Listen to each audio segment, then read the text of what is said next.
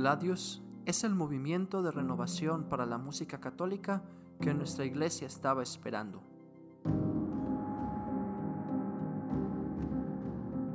Formación litúrgica, musical y espiritual, repertorio, podcast, música sacra y litúrgica, canto gregoriano, órgano y música coral, todo con el espíritu de la tradición y la frescura de los nuevos tiempos. Gladius es la espada del guerrero, del que lucha por su fe al canto de Viva Cristo Rey, como Ezequiel Huerta, el músico cristero. Bienvenido a Gladius con Fer Vázquez. Amigos, bienvenidos una vez más a otro episodio de Gladius. Yo soy Fer Vázquez y un gusto estar con ustedes. El día de hoy, en nuestro episodio 22, continuamos con la serie que habíamos comenzado la semana pasada sobre los cantos de el propio de la misa. El día de hoy vamos a comenzar a hablar del primero de los cantos procesionales, que es el canto de entrada. Recordando un poco lo que veíamos en el episodio anterior, si no lo has escuchado te recomiendo checarlo antes, vamos a distinguir que existe un tipo de cantos dentro del propio llamados procesionales. ¿Por qué? Porque acompañan una procesión. Estos tres cantos serán canto de entrada, canto de ofrendas y canto de comunión. Son llamados procesionales tanto porque acompañan una procesión como por su estructura o forma musical que tienen o que deberían de tener. La forma musical es la estructura de la pieza en sí. Esta forma musical le crea un esqueleto en torno al cual se estructura la música y el texto. La estructura musical que tienen los cantos procesionales son, en la nomenclatura tradicional, una estructura de A, B, A, C, A.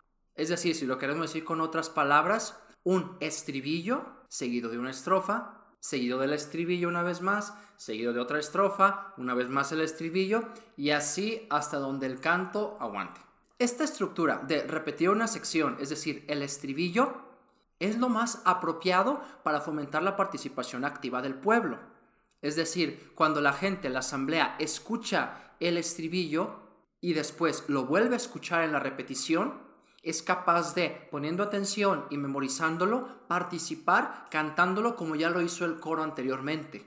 Claro, esto implica de parte de la asamblea también una verdadera participación de poner atención, escuchar y memorizar, y también del coro de tener la capacidad de hacer una simbiosis con la asamblea, acompañándola y potenciando su canto.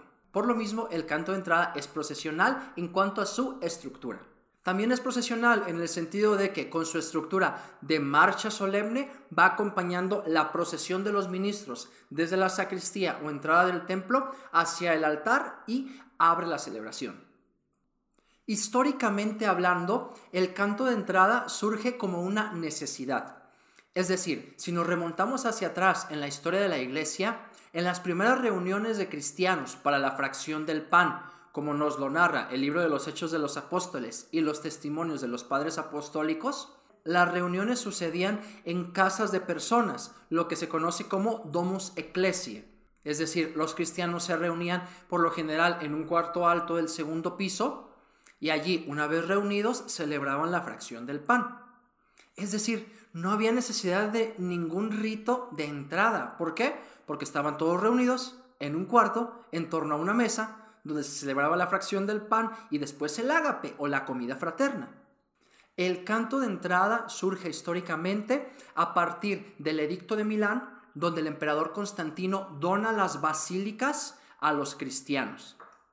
Es decir, después de haberse estado reuniendo en casas, los cristianos de repente tienen estos edificios enormes, que eran verdaderos palacios, basílica significa aula regia, donde se pueden reunir a celebrar la Eucaristía. Y en esta aula regia, donde el altar se coloca en la sección del ábside, es decir, en la parte superior, pues los ministros tenían que hacer un recorrido para ir, sea desde la sacristía o sea desde la entrada, hacia el altar.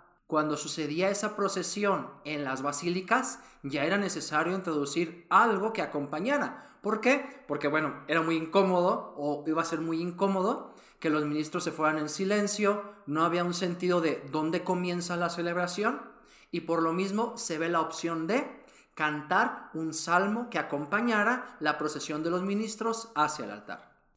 Y ya que mencionamos que se empezaba por cantar un salmo, vamos a hablar acerca de el texto de los cantos de entrada. Lo que debería de ser o las sugerencias y adaptaciones que podemos hacer para tener un canto de entrada con buen texto.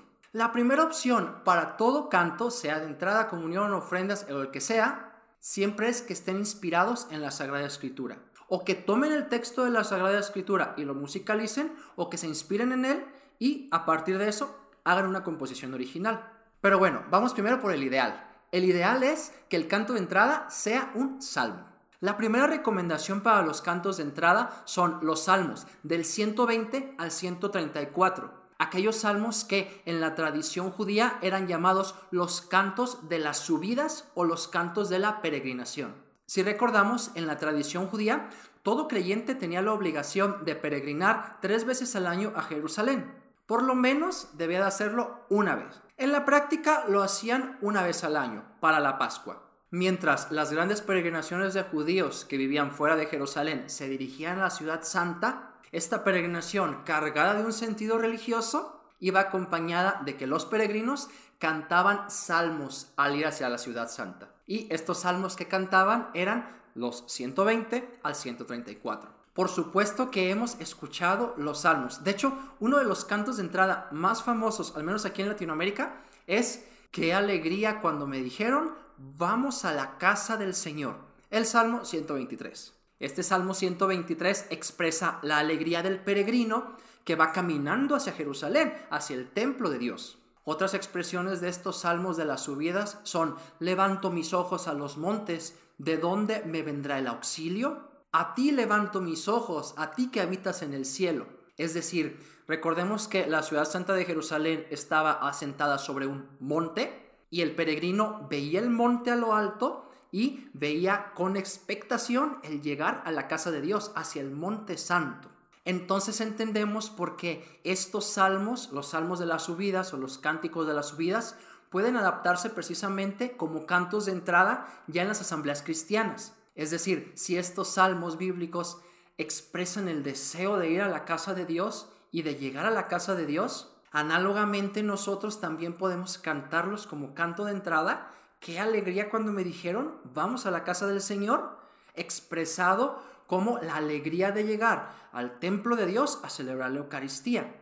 Análogamente, es decir, de una manera semejante a estos textos bíblicos, se han creado otros textos que expresan también el sentido de ir hacia la casa de Dios o de reunirse en la casa de Dios. Y pues, entonces conocemos estos cantos que dicen, vamos, vamos, vamos al altar de Dios, venimos hoy a tu altar, vienen con alegría, es decir, estos tres verbos vienen, vamos, venimos, que se refieren a el acercarse hacia la casa de Dios para la Eucaristía. El otro sentido que debe de tener el texto de los cantos de entrada es el reunirnos como familia, como asamblea, en torno al altar para la Eucaristía, para la fracción del pan. Dos sentidos entonces que, además de los salmos bíblicos, puede tener el texto de los cantos de entrada el ir hacia la casa de Dios y el reunirse en torno a la mesa. Para comprender más el sentido del canto de entrada, vamos a citar la instrucción general del misal romano.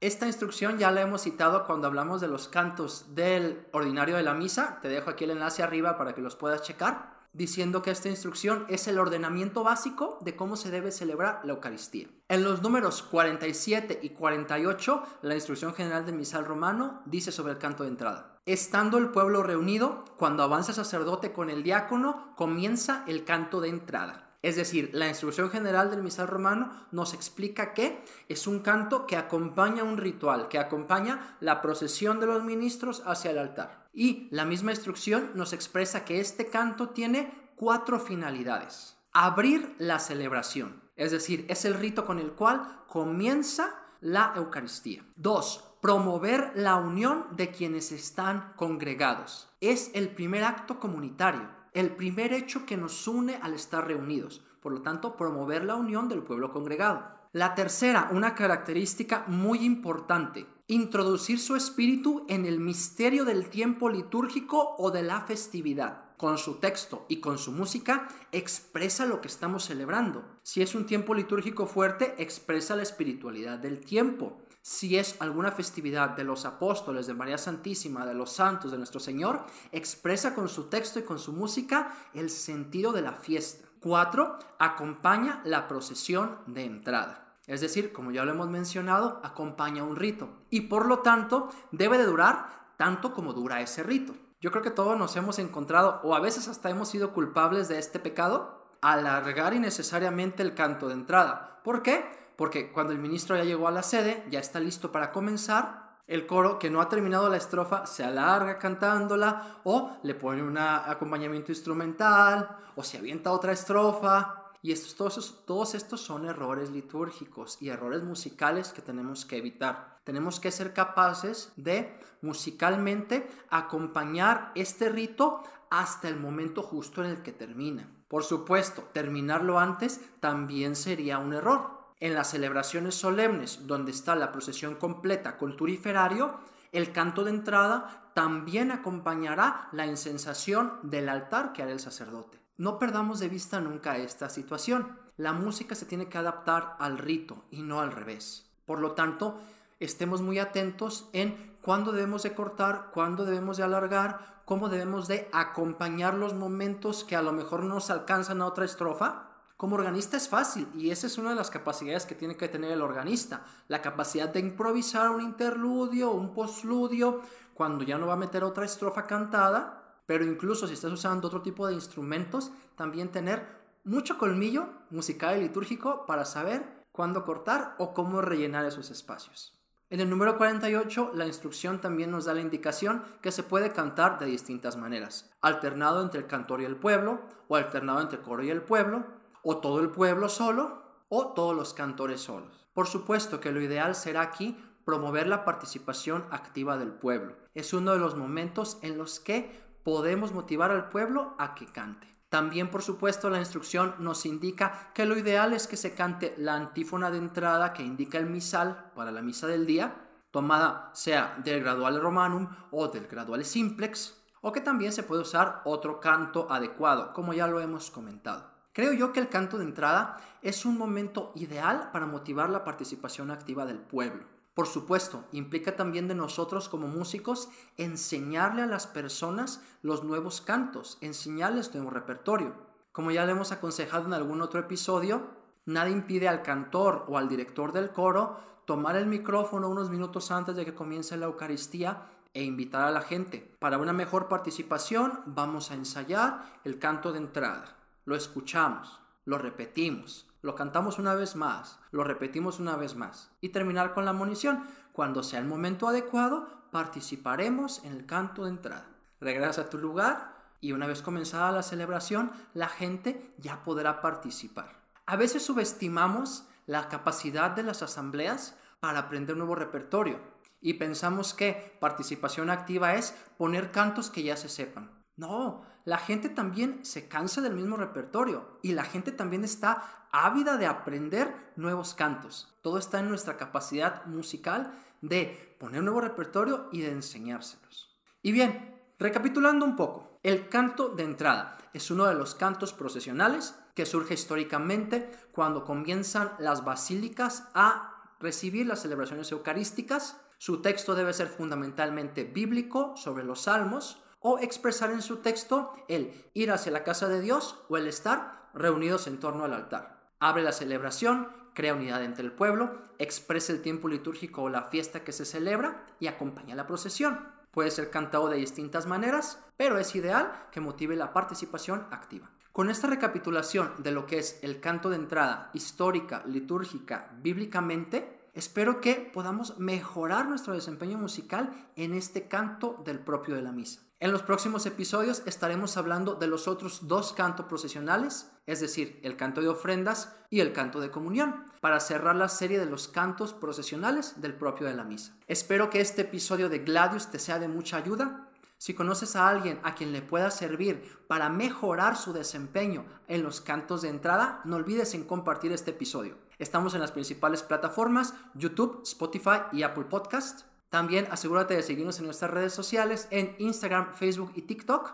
Y no olvides suscribirte a nuestro boletín, donde semanalmente les enviamos nuevo repertorio para sus coros. Si te gustó este episodio, no olvides suscribirte y darle like. Y nos vemos en el próximo episodio de Gladius.